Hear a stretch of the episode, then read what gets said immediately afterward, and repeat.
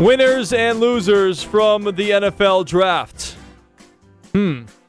How did the Titans do? What about the Falcons? We're going to find out from our next guest. He is locked in more than anybody probably in the industry, or just as much as anybody in the industry. I'd like to think more than anybody in the industry because he is a Canuck.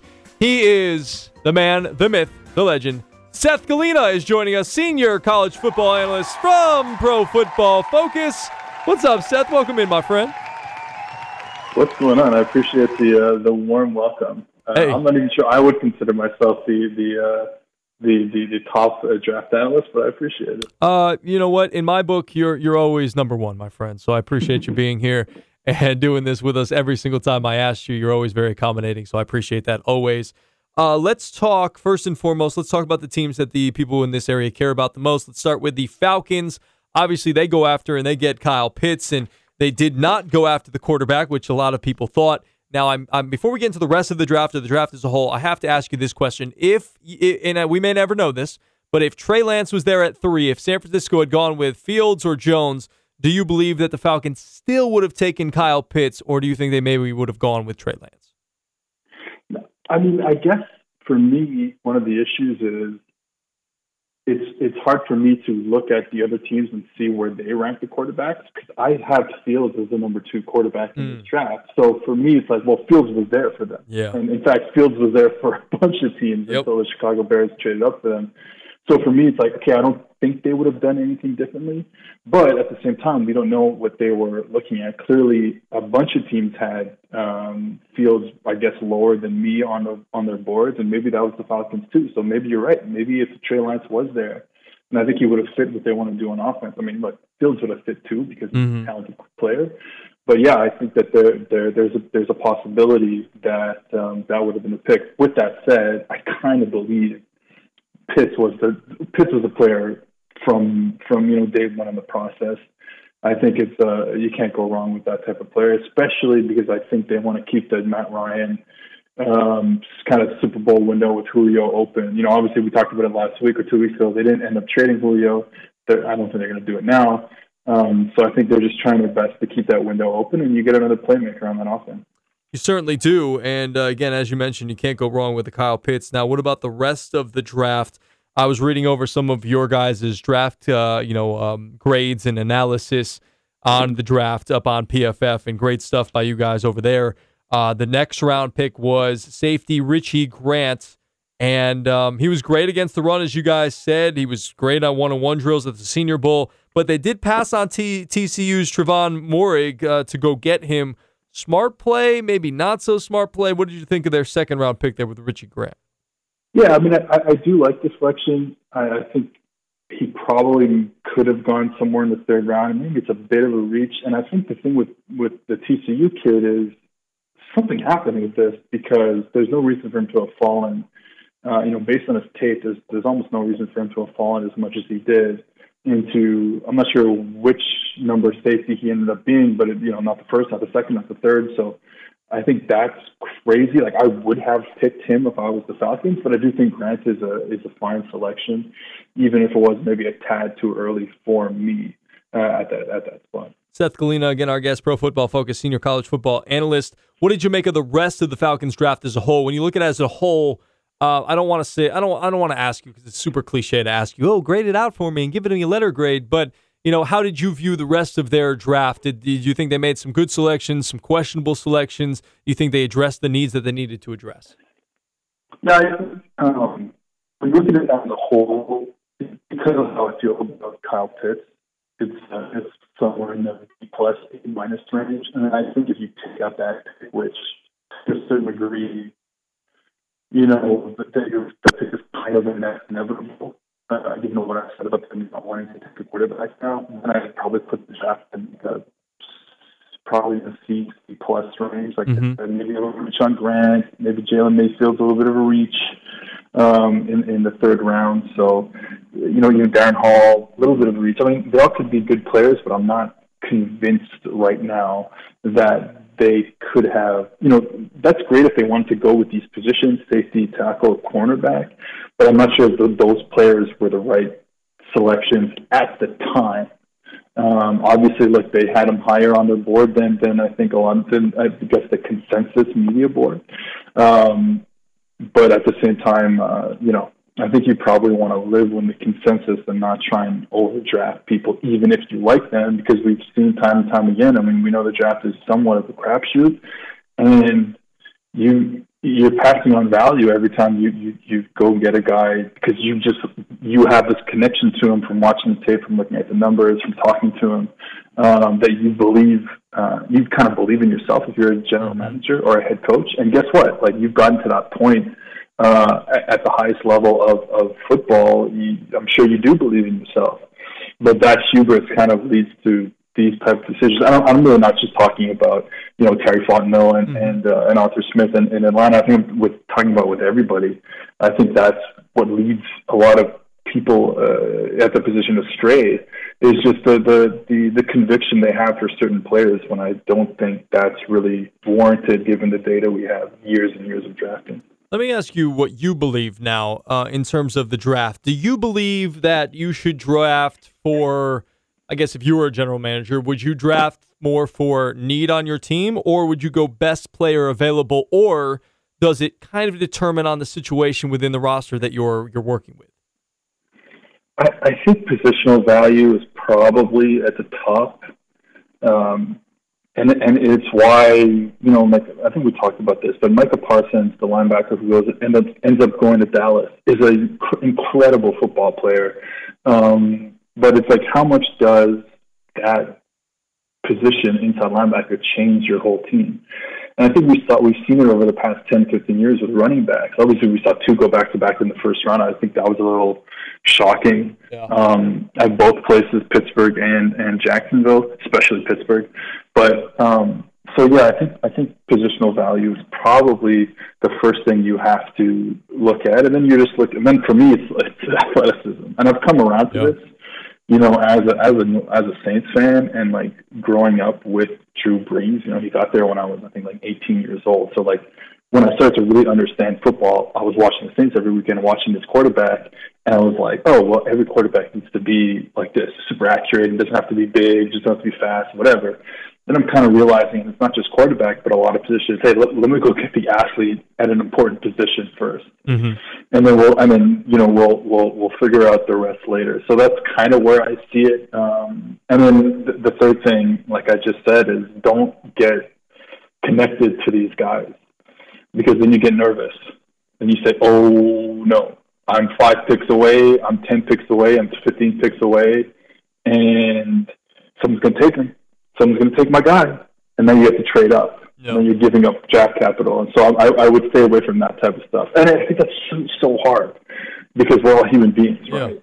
Um, it's like it reminds me of uh, decision making in game when it comes to like fourth down, punting, kicking field goals, stuff like that, running the ball, stuff like that. I mean, we're all, we, you know, we're all trying to, we want to make decisions with data, but I think it's really hard to do that um, we just we're just we're emotional uh, emotional animals, you know. Yeah. So that, those would be my, my three things I think when it comes to the draft. Yeah, and you need to have I think a, a healthy balance, and life is all about balance between you know the data and you know the emotional value. Because I know baseball a lot of times they say people are too driven by analytics, and you have to manage you know a little bit more old school with your eyes and with your head and with your heart a little bit more than you do with just the numbers. But I think you need to again balance that between both when it comes to any sports. Again we're talking with Seth Galina, Pro Football Focus, senior college football analyst. Let's move quickly to the Titans. And um, what did you think of their draft as a whole? Uh, you know, again, I'm not going to ask you to give it a grade, but just, you know, Caleb Farley, you know, Mr. Injury prone a little bit there in, in round one, but super talented. And then,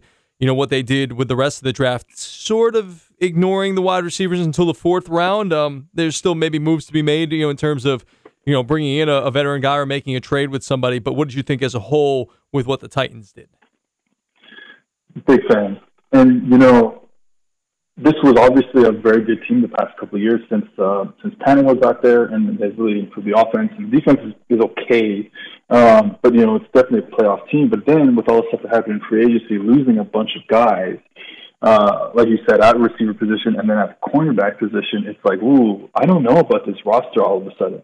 You know, lose, losing the offensive coordinator, losing a bunch of snaps on that offense and defense you know, I think there were some people probably a little worried about going into the season. Now, I think they've addressed that at, at such a high level, taking Farley and then in the third round taking Elijah Molden. Farley, mm-hmm. outside corner, obviously he falls to them. He's a top 15 talent. He falls to them at 22 because there's some injury concerns, I think.